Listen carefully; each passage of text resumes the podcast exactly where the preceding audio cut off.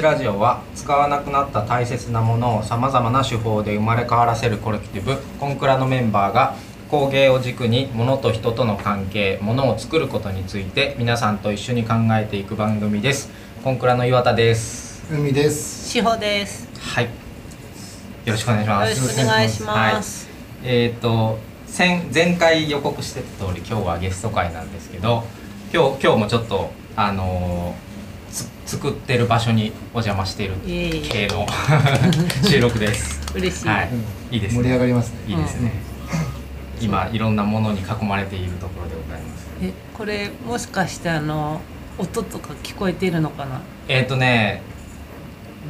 どういう聞こえ方してるのか、あのうんただモコモコモコって聞こえてるだけなの僕ら確認しようがないですけど、うん音が聞こえてるとしたら作ってる音です。そうですね。つ常にこのこれ常にあであのご本人にあの声出しをしてもらうためにちょっと 言いますけど、えっと今回のゲストまずはあの自己紹介お願いします。はい、あの新工芸者の三立です。はいよろしくお願いします。よろしくお願いしま。ますこれ今音が後ろで鳴ってるのはこれ何何の音ですか？あ、もうまさに 3D プリンターが稼働している音ですね。ステッピングモーターの音です。あ、モーターの音か。そうですね。なんか水槽のあそうそう水槽のボコボコみたいな。うん。言いたいけども。はい。3D プリンターの音ということでちょっとじゃあ、えっと三立さんの、えっとご紹介を、えっと僕の方からさせてください、えー、三立博さん、えー平成元年生まれデジタルとアナログを融合した新時代の工芸を標榜し活動する新工芸社を主催されています。株式会社キーエンスでデザイナーとして働いた後株式会社横糸に加入。2020年に新工芸社を立ち上げられました。えーデジタルファブリケーションが生み出すコンピューターとアナログ世界の境界面に現代におけるものの在り方を模索されています。ということで、はい。ありがとうございます。あのー実は、えー、と蔵出しラジオ、えー、と去年の3月から始めてるんですけど、もうなんか企画段階で三橋さんの名前ずっとあったんですよ、え 満をいつも呼びたいゲストっていう。のを、まああのえー、と僕らシーズン3が、ええ。えー、とついこの間、えー、と配信スタートしたんですけどその最初のゲストということであお招きしたはい光栄です。ありがと。うござい。ます。嬉しい。でまあそのその番組がね工芸をテーマにっていうことで言ってるので、うん。あのまあそれは今のあのご紹介聞いていただいて、まあ工芸絡みなんだろうなという、あのあの想像はリスナーの方もつくかなと思いますし、あの耳の速いリスナーの方であればもうあようやく三橋さんが登場したかというぐらいね、あのあの 待望のゲストだと思うんですけど。そんなですかね。あげていただいて。ただちょっとねそのあの工芸といってもあのちょっとアプローチが。あの、まあ、今まであのお呼びしたゲストの方とはちょっと違う方向からあのいろいろお話を聞いていきたいうん。人,、人なのでというか新工芸者さんの活動を、えー聞いていきたいので、うん。えーっとまずどこから行きましょうねって3人で言ってたんですけどね。そうですね。あの、うん。あのまずえっとさっき和田さんがこうプロフィールをこうお話ししていただいた中で、えっとやっぱ気にな皆さん僕だけかもしれないけど気になるところがあると思うんですよね。なんかあのキーエンスにこうデザイナーとして働いた後ってところで、えっとプロダクトデザイナーであられたっていう。そうですね。うん。プロダクト、そうですね。ただキーエンスはあの一般的なコンシューマーともちょっと違うので、あのうんいわゆる FA 機器っていうファクトリーオートメーションを実現する機械とか。あとは顕微鏡とか、うん。あのそういうプロフェッショナルな世界で作られるあの製品のデザインをしてたって感じですね。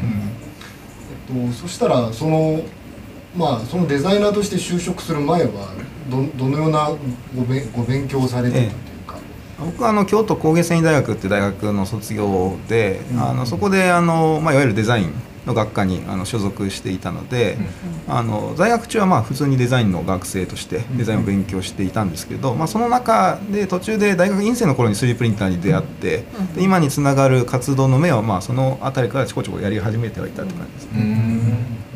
あの 3D プリンターって、うん。僕僕なんか完全にそうなんですけどちょちょっとワークショップで1回触ったことあるぐらいのレベルで、うん。あの多分 3D プリンターっていう言葉を聞いたことのない人はもうかなり少ないかなと思うんですけど、自分実物を見たりとかももっと言えばあのあの触ってな何かものを作ったりっていうことで言うと、一気にこう人口が減ると思うんですよね。であのこの番組聞いてる方の中でもあのど多分あの多数大多数の人は自分で 3D プリンターで物を作ったりっていうことはしたことがない人じゃないかなと思うんですけど、うん。まあ、そういう意味でいくとその 3D プリンターって名前でなんか 3D でプリンターするんだなぐらいの,、あの解像度しかないところから、はちょっとその多分そこをなんか順番にこうなんていうか分かっていかないと新工芸者さんのコンセプトとか作られてるものとかっていうのがあの、まあ、今回今回というかこれ音声メディアなんで、うん特に。あの、まさにまさに。実物は見せられないのでそうそうそう。あの、まあ、概要欄にリンク貼ってるからいうやり方しかできないんで、なんかそこ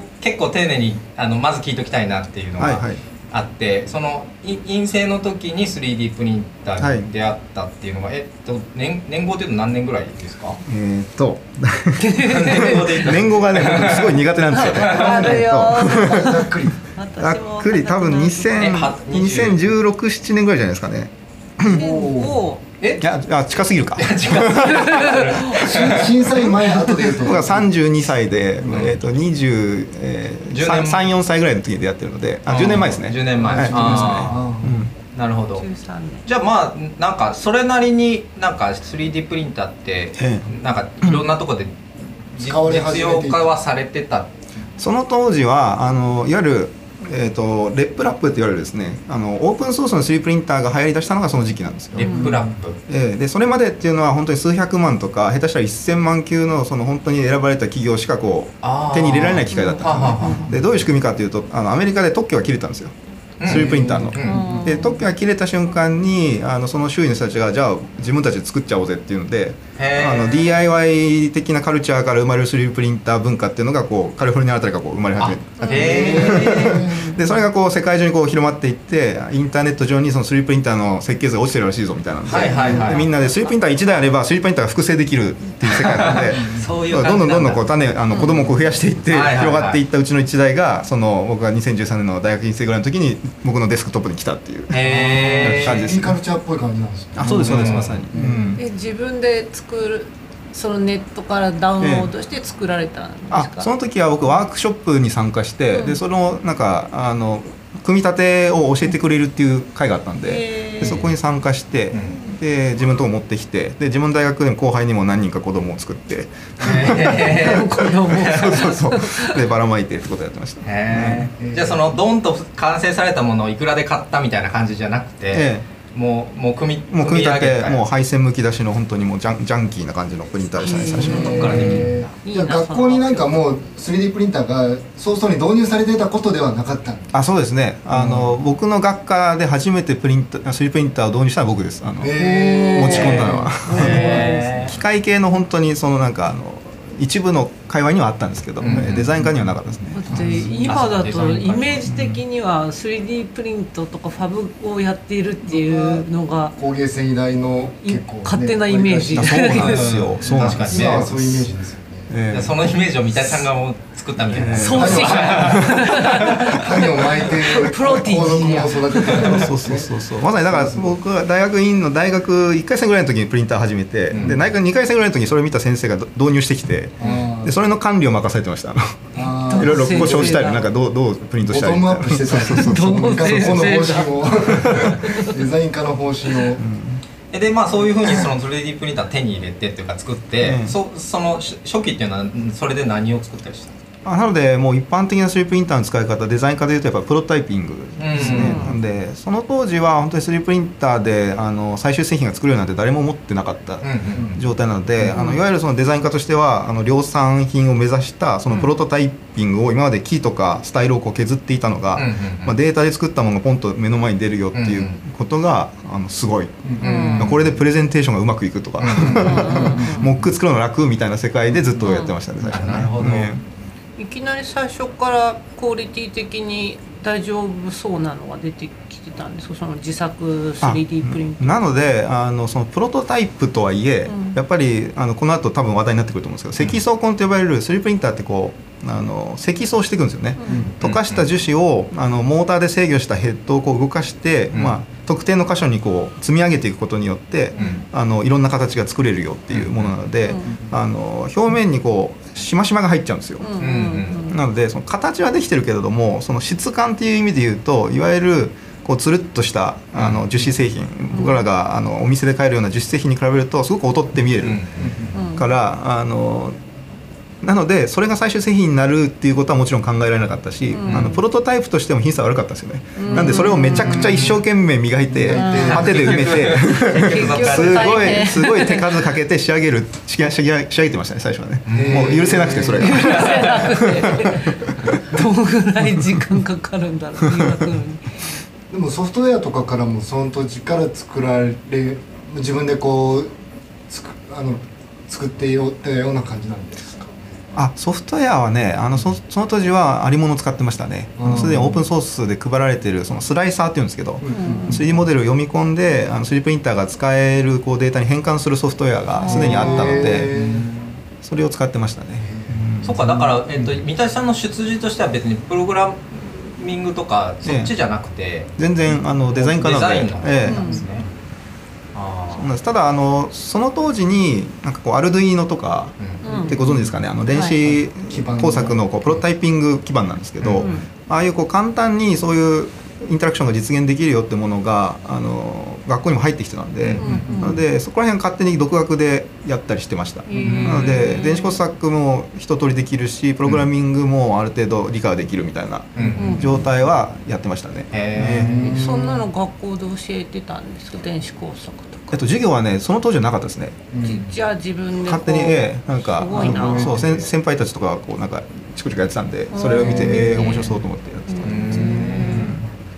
すごいねで、えっと、しそこから院出てすぐ、えっと、し新卒というかでキーエンスそうですね、うん。えもうえっとあれですか就職するまでのその学生の期間っていうのは、なんかその 3D プリンターで作るものでささっき言って、ええ。言わはったみたいなあの出来の悪いプロトタイプっていうままずっと使い続けてたって感じですか、そうですね基本的にはそんな感じですね。うん。で就職も最初する気なかったんですよね。はい。あのっていうのはあの当時はすごくあのスタートアップ文化っていうかスタートアップムーブって ブームか、うん。でなんかあのこうしでこう日本企業はもう全然ダメだみたいな言われてる 時で、なんとなくこう今からその企業のインハウス入ってもなんか面白くないんちゃうかなとか、勝手に思ってたんで,、であの大学院のあの卒業制作の時に 3D プリンターで作った側と中の基板も自分で作ってプログラムも書いてっていう登山用のこう GPS デバイスを作ったんですよ。おななんかうん。もう近づいてきた感じ。そう。で で 3D プリンターであの作った山を上をこうカーセカートリッジで取り替えられるとで立体的なこう地図の山の上にこうじ自分のポイントをあのいるポイントをこう照射できるっていう。はあはあはあ。なのであの等高線の地図を見なくてもこう自分をこう鳥の目線で見れるっていうデバイスを作ったんですよねへでそれがちゃんと動く。っえすごいていうのをを持ってだってこれから登ろうっていう山のまず 3D の踊りを作ってそれを持って登山に行くと。そうですそうですそれいそれいいなこれが結構なんか界隈でなんか話題にしてもらえたりして、うんなんか製品化しようよみたいなおじさんたちにこう言われたりしたりして、んなんとなく舞い上がっててそうそうそうそうでただそれでこう行くか行かないかっていう時に、なんかあでもどうしようあでも一回ぐらい就職しとくかみたいなところとこうせめぎ合いで。いやでも一回ぐらい就職就職しとくかっていう感じでいけるとこじゃない。気まあがするんですけどね。そうですよね。あでもねなんかそうあのデデザイン界隈ではやっぱり全然有名じゃなくて。あそうなんですそうかそうそう。あの全然知らない会社だったんですけどあの就職もう戦争のもうあ後の終盤の終盤の方まで何もしなかったんで、えーの時になんか掲示板にピッと貼られたんですよね、おまさにまさに今何かが。何かが。完成したんですか？これは？3D プリンターの。お すいません予想外。めっちゃリアル。えエラーですかリアルあいや大丈夫です。途中はいえー、とそうですね。なんであの掲示板に貼られた、ね、あの年収のマーカーのラインを見て、いや確かに。だ今多分今年もそうかもしれない、ええキーエンス年収日本の企業トップいやもう1本とか入る感じじゃないですか。3とか絶対入ってるよそうなんですよね。ね。うん。そう。うん。でこんな会社そう日本の会社全然ダメだって言われてる中でこんな会社あるんだと思って、うん。あどんどん成長してます。そう。なんかじゃあちょっと中身見てみてもいいかなって。そんな気持ちで入れる。受けてみたら受かっちゃったってやつ なんか今のは他いろんな学生に勇気を与えた発言だもんそうですね、えいや行ってみようぜっていう軽い気持ちでいいぞぐらいっていうで。逆にそれが良かったのかな。ーあたなんかあの就活でも力が抜けてる方がいい気はしますよね、へー。ああいうのってね面接ってなんかガツガツしてるとなんか。こうカチコチに自己 PR とかしても別に入ってやってもいいぞぐらいの。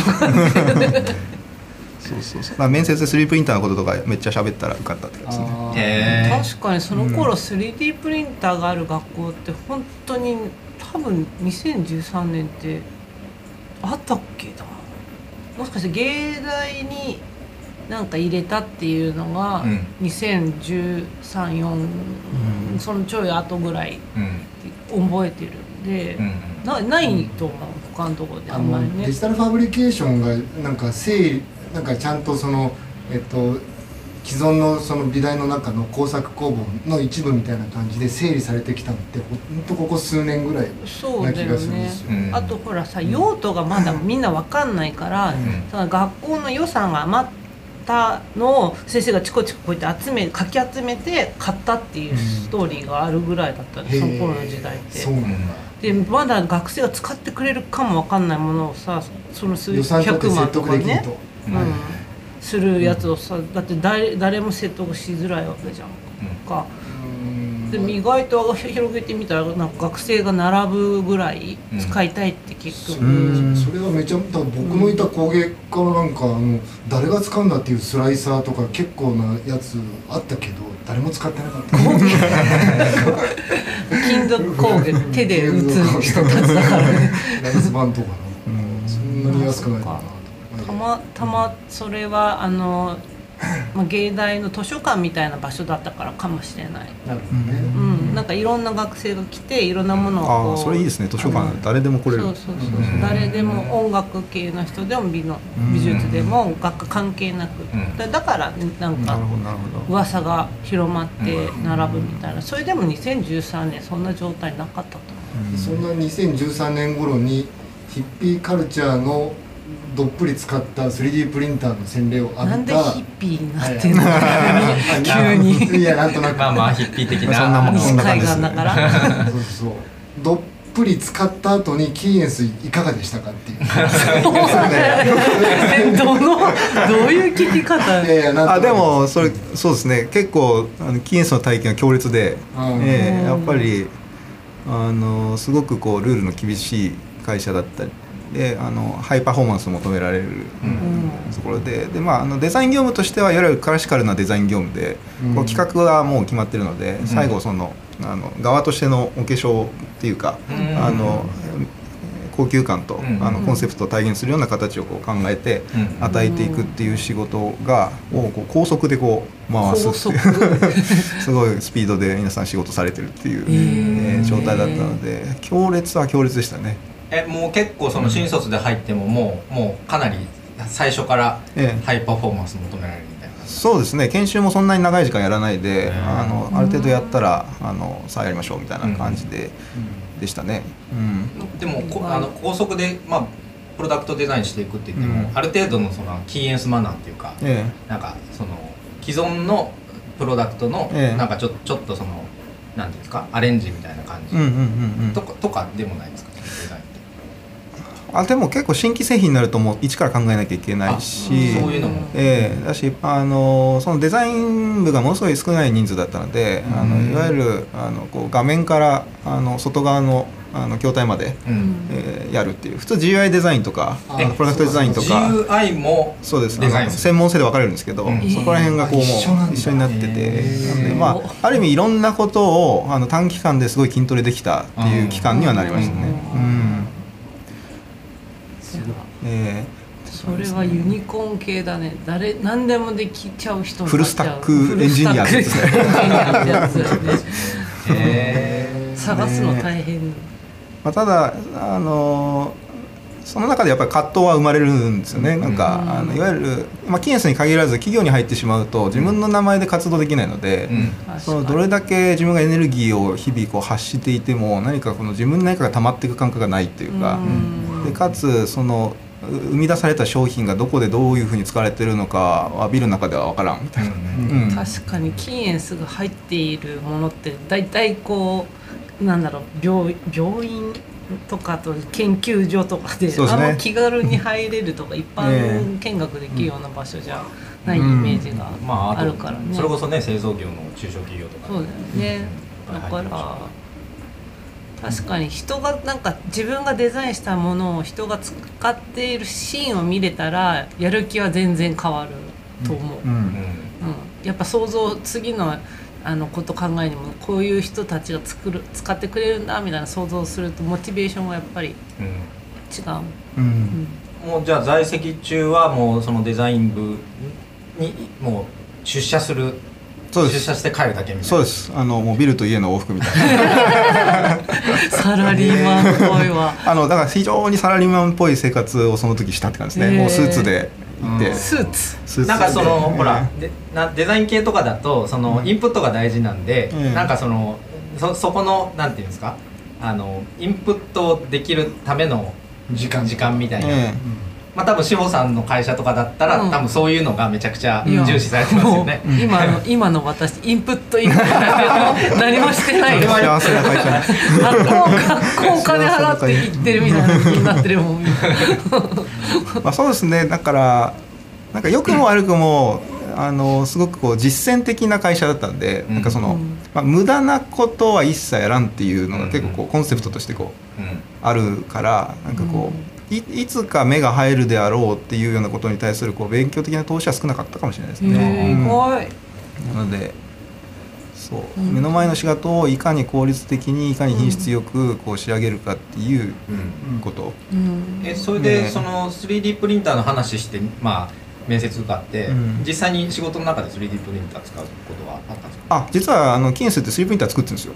あプリンあ 3D プリンターもね。そうです。そうアジリスはいタっていうあのこうすごい高い、ん。あのいわゆるまあ あのこうこうあのいわゆるあの研究機関とかで使うようなうん。プリンターがあったので、うん。あのそれは日々使ってました。うん。それめっちゃいいやつ使えるのは嬉しいですね。逆にそれが使い放題だったのが嬉しいそれ唯一のなんか心の福利厚生三橋さんにとってのえそのえっとそそのキーエンスのめっちゃいい 3D プリンターでもやっぱりその最初にお話になった積層根とか、うん。その辺の問題っていうのは高いもんでもやっぱりある。ありますね。あのアジリスタってあの光造形機なんですけど、うん。あのいわゆるあの僕が学生時代に持っていた、うん。あの熱溶解式の 3D プリンターとは違くてあのいわゆるこう、えー、とネイルとかに使うこう、まあ、光を当てると固まる樹脂ってあるじゃないですか、あれがプールみたいに溜まっていて、うんでそれにこうレーザー光を当てて積層していくのでだいぶこう積層のこうピッチとしては細かいんですよ。ああなるほど。なんで品質はよく見えるんですけど、うんでもそれでもやっぱりあのザラザラしてたり、うん。えーつるっとはしないんですよね。なんで、あのそこをそう磨いて仕上げてあのモック作るみたいなことをやってましたね、ううんん。それをスーツ着て？スーツ着て、やってる。えーネクタイをあのこうやってるとえーだらんとこう あの接着剤がつくんでこうあのこうえ巻いてこうやってこうこうやってこうこれなんでつけてんだろうと思いながらなんでネクタイつけるってなんで初めて聞いたんだけど。だって家と家と会社の往復なのに。そう。なんでスーツなんですか？ツがスーツが粉々してきそうですね。え ーまあなんかあのこういわゆる役得っていうかあのみんな平等だよっていうのをすごい徹底してる会社だったので、うん。あの服装にもあの全員スーツ固定みたいな。デザイナーだろうがが営業さんだろうだろうがが社長だろうがみんなええ同じそうですそうです。でなんか長髪禁止ひげ禁止みたいなえーっとあそれあ禁止ですね確か。あー。ええあのあんまりあの乱れてくると言われますね。へでも私今の時点でもう入れる気があとあのあの柄シャツがダメとか。あもうもうあへー。もう無理だ。もう白無理だ。白白無地みたいなすごいななんピかンク頭とか絶対アウトだよね。ねなんかあ校則厳しいラジコみたいな。あまさまさそんな丸々がり。え立浪監督の中日そういう感じです。結構そういう感じかもしれないですねそうそうそう。なのでそうなんかいわゆるヒッピー文化大学の時にやっていた感じと、あのいい意味でなんかヒートショックが起きたというか、うん。ここのその就職する前と就職した後でものすごいこう生活がガーンとうんカルチャーショックですよね。るたので、なんかそのなんかそのエネルギーがなんかこの新興業者につながったっていうのは結構ありますね。ん。なんかあこれぼ僕も割とこう固い家庭に生まれたので、うんあのいわゆるまあ大4年生大学公立出て、うんあのサラリーマンで働いて、うん。で家庭を作って子供を作ってっていうそのなんか家庭像みたいなのが、をなんかこう多分大学の時はこうそこからそのレールになんか乗っちゃったんですよね、あの捨てきれずに。うん。でなんかそれその外側を見せてくれたのがある意味スリープインターのだったんですけど、うんいわゆるカリキュラムの外、自分でこう持ってきて、そうあこれでこう自由な世界が自分で作れるんだっていうのを一旦見つつも、うん。でもこっちのレールを体験することは捨てられなかったので,、うん。で一旦就職してみたけれども、あでもこれがなんかいわゆるこの国で惹かれてるその一般的ななんかこう、あの働き方なのかと思うとすごい絶望的だなと思って。エクストリームエクストリーム行っちゃった多分端っこの方だとそうそうそうそう。まあなでもねエクストリームとはいえやっぱりそうそうそう一ですね。旦としてそう見見たものはあこれはそうなのかもと思って、なんかじゃあそのなんかこっちの元のその,、ね、あのスリープインターでかあの体験したこっちの世界の方がいいかもって思ったんですよね。うんそこに気づくまでどんぐらいの期間的には？あでも2年半ぐらい働きましたかね。あー。えに2年なんか最初会社入るの、ええ。入って慣れるのに2年かかるとかよく聞くんですけど、そこまではじゃあやってみるかみたいな。あそうですね。ううん。ん。私まあ金数回転が早いので、うん。なんかもうある程度一周したなって感覚ももうすでになんかあったけど。12年分ぐらい。そうそうそう。うん精神の時の。どん時と精神の頭作ったんでしょうね多分もう2年うん半の間でね。それはそれである意味なんか楽しそうな気はするけどハイパーモードでガーって作ってこうのなんかカタルシスみたいな。結構摩擦ケースなんか例えがあれですけど2年間決めた徴兵期間を我慢するとかそそうういいうう感じ感じ。卒業した後のなんかやったった感が そういうすごいみたい一な。旦我慢して摩擦ケースを確認するみたいな。それはほらゴール決まってればね。ゴールそうそうそう。だからゴールは自分で決められるわけですもんね。だから、うん。だからあのそう会う人はめっちゃ会いますね。あのうん。の同期にも残ってる人はずっと残ってる、うん。うん、リターンも大きいから、うんいやあのそうあんまり悪く言うとあれなんでいい会社だったと思います。あと。はあんま気を入れないあの面接面接コンセプトが非常にはっきりしてるのでそこに会う人は残るし、ん。うん。会わない人は去るしっていう感じですね。いそうな気がする私。いやでそこまで優秀じゃないのと多分あのそういう砕けた感じで僕は三田さんみたいに面接ができなかったからだと思う。どもってしまう緊張して。いや全然あると思う。あとすあのネクタイを締められないね。ネクタイをちゃんと締められない。えー、と言おうとしてることの前に今みたいに「うん」とか「あ」とかを言っちゃう感じだと思うんですよ、面接いやこの話どうでもいいよ。ね今もう面接が始まってるどうでもいいんですけど、そうかでも確かにその両極を見るっていうなかなかないかもね。うん大体ほらさこう自分が学校でやってきて楽しかったっていうことを卒業も続きたいって思ってでも大体つないからみんな起業するわけじゃないですか、うん若い人たちって。でそうするとなんかあのお金がまずないから、うん。いろんなところからお金かき集めなきゃいけなくて、シードファンドでなんかなんなんだっけいつからいつまでこのぐらいの金額を儲けないといけないとか言ってて、うん。3年ぐらいには黒字にならないとうん。やってる意味ないとか言われちゃって、うん。くじけて辞めるっていう人たちを横目でよ,、よく見てきてたから,、だからそどっちがいいのかなっていうのは、うん。まあなんかさっきでも三田さんが言ってたやっぱ自由さを感じたってのが結構パワーワードだった気がするんですなんか 3D プリンター出会った時。のうん。うんあのその方法論もそうだけどなんていうんですかねカカルチャー的なもの。そうですね、うん。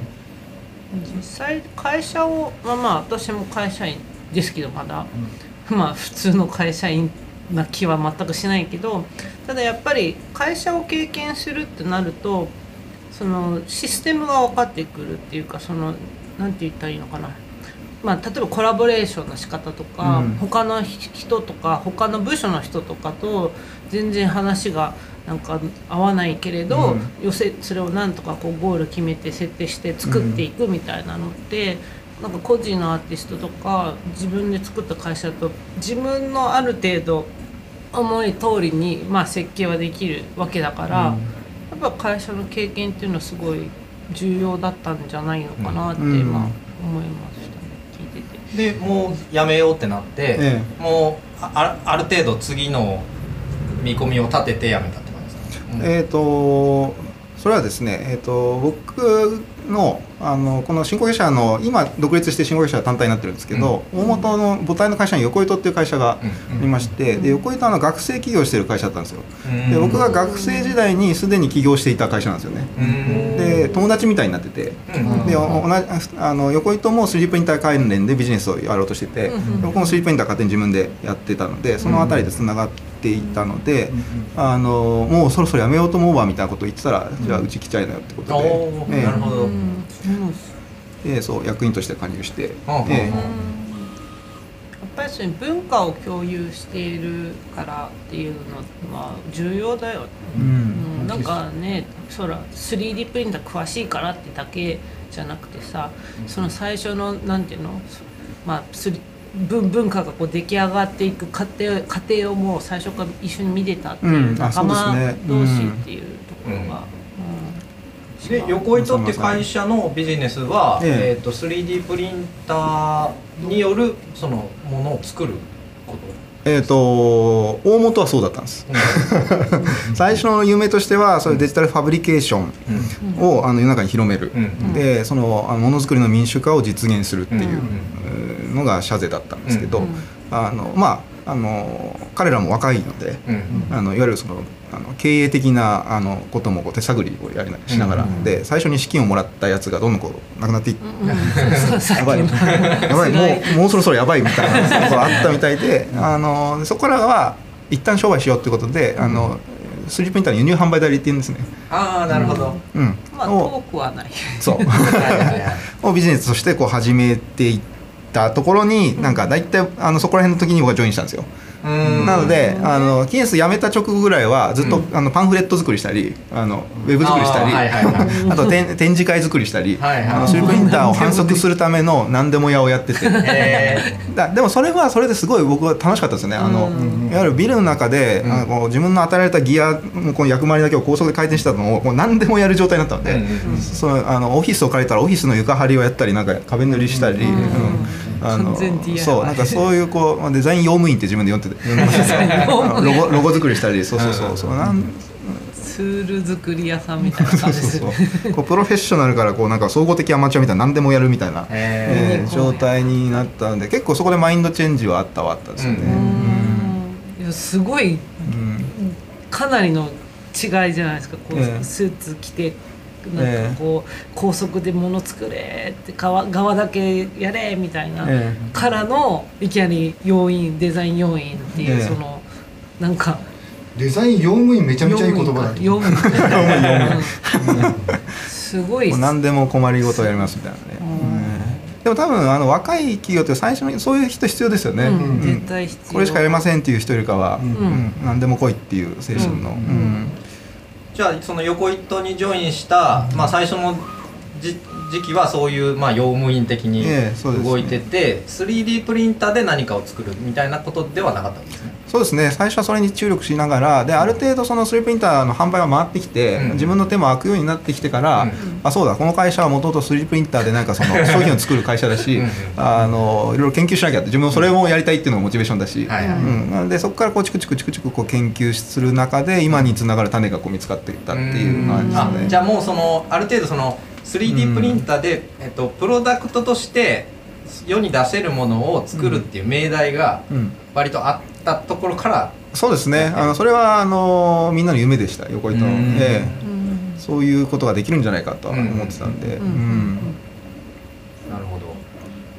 でえっとそそのそこからい今まだ工芸のこの字も出てないんですけど、ええええええ。あの今のその新工芸者につながる、ええ。道筋ですね。うんええ。としては、そうですね。なんで新興芸者ができたきっかけとしては大きくはこのチルダシリーズっていうですねあの技法を見つけたあのがきっかけなんですよね。うんでチルダシリーズっていうのはこうあの、まあ、見た目こうあ編んだようなこうニットを編んだようなこう見た目をしてるんですけど、うん。でそのテクスチャーがこうあの特徴的なんですけど、ってよって今してもらってるけれど。目の前。そうですね。まあえうん。概要欄からリンクを飛んでいただければ。これでもね、見ていただいて。実際もの見見ないとっていう。そうだよね。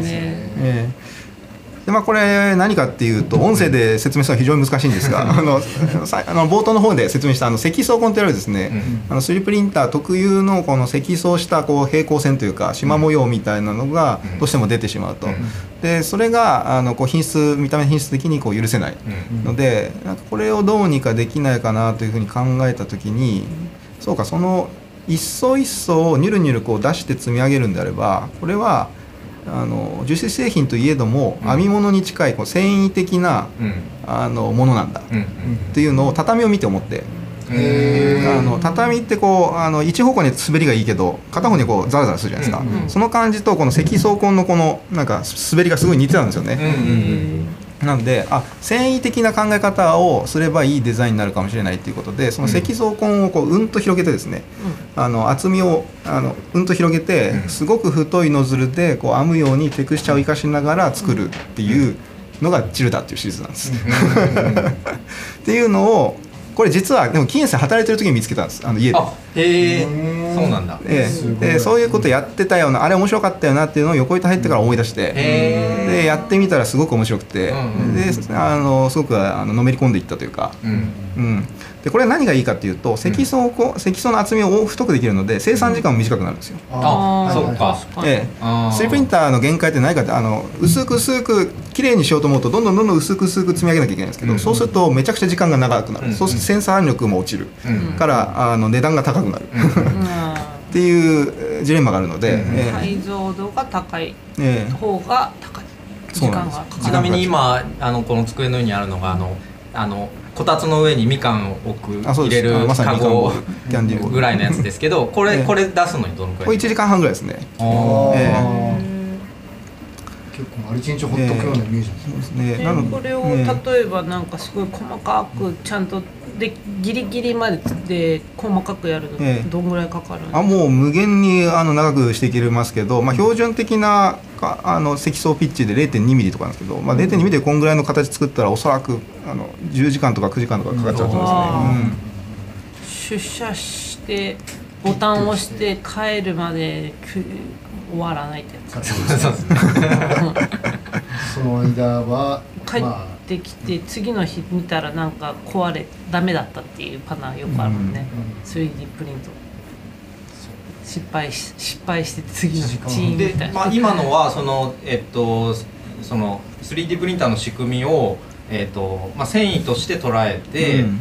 えーその発想転換させるっていうところですけど、えっとそういうふうにものを作るところからいきなりなんか工芸みたいなところに、えなんかポンポンと飛んだんですか？ではなくてやっぱり僕はまだその当時は自分はデザイナーだと思っていたんで、うん。えっ、とデザインうんどう考えたらいいんだろう。なんかそのデザイン表現としての研究をしてるとは思ってましたね。あうん。なのでただあのまあ延々作り続けるわけです。うん。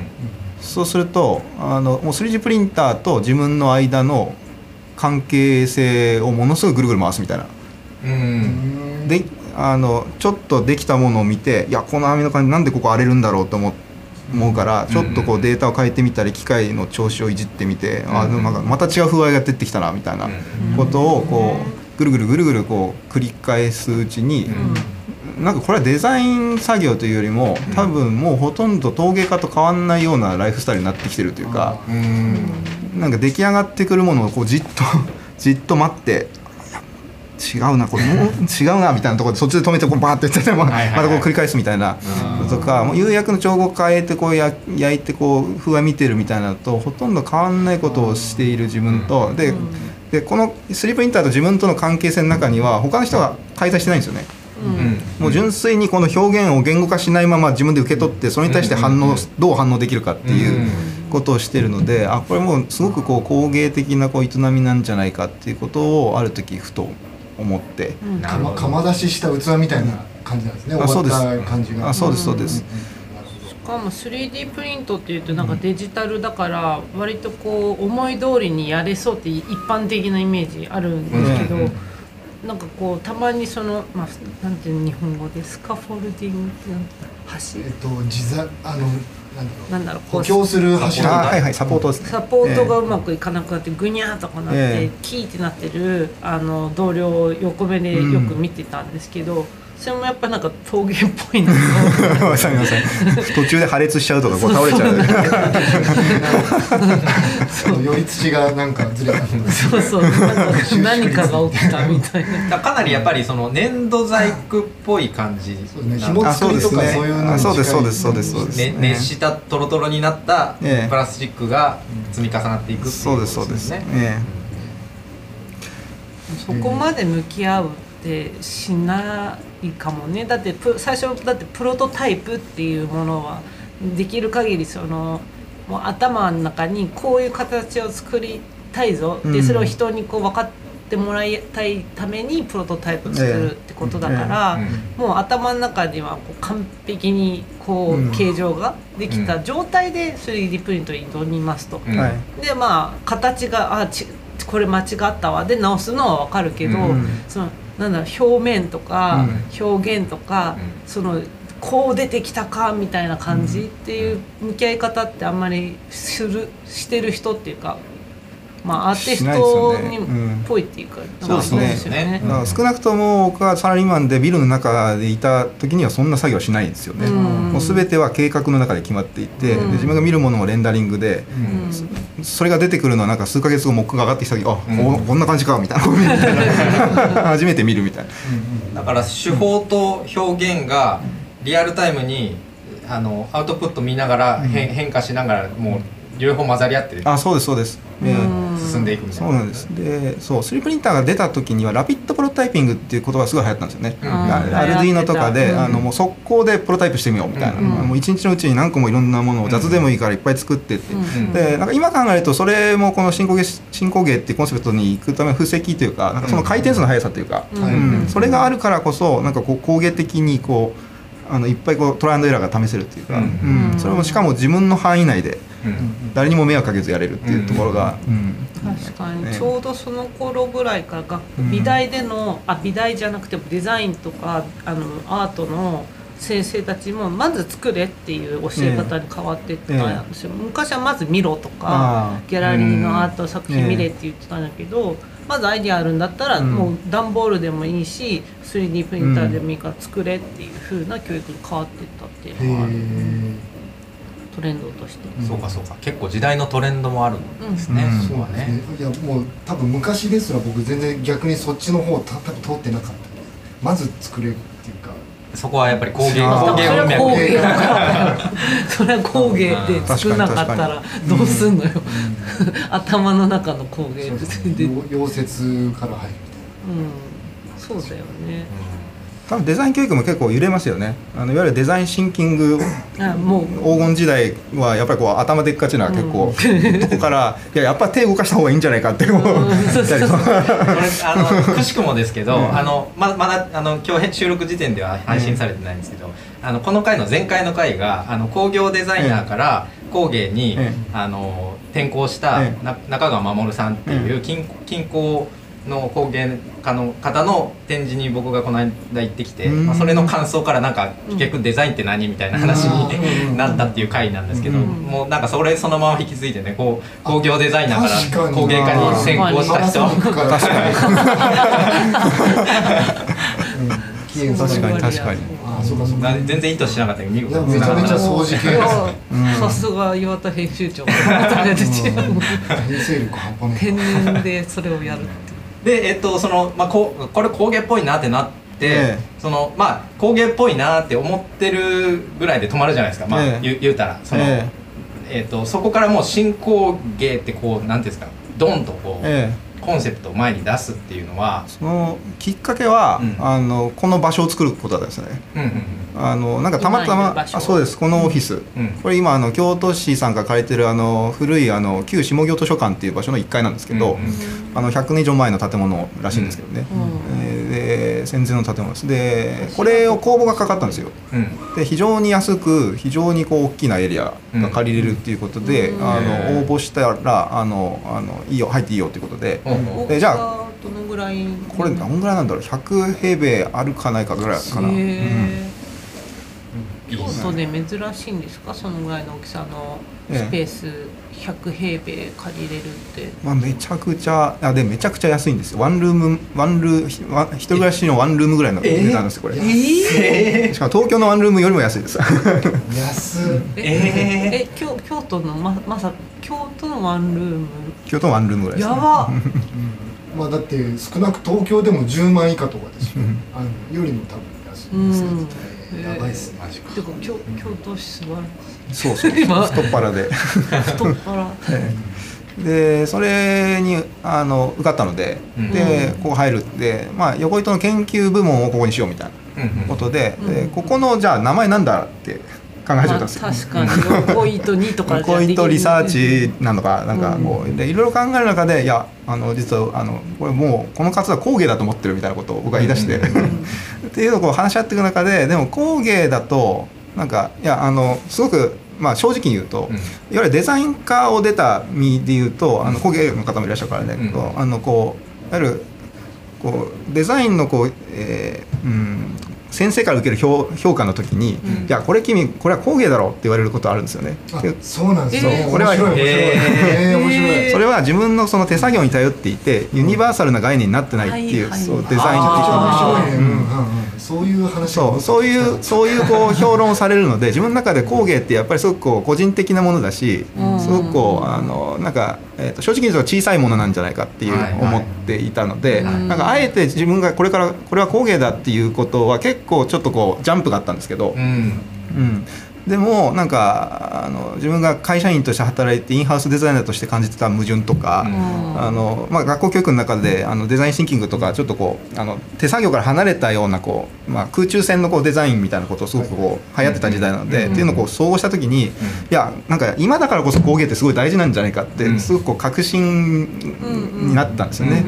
うん。うん。それでまあでも、うん、ちょっと新しい方がいいかなと思って新工芸って。新しさが出た方がいいかなと思って。なるほど、うん。まあでも新工芸ってあの、ねもう文字が並んだ時のキャッチーさってね、うん。なんか。強烈うん。ね。なよね。やっぱりこう概念っていうかその哲学がにじみ出ているようん。そうそうねあと社っていうのも好きなの新工芸。あそうですね。その。あ古いあれあの確かに。それはなんかなんとなく好きだったからですね。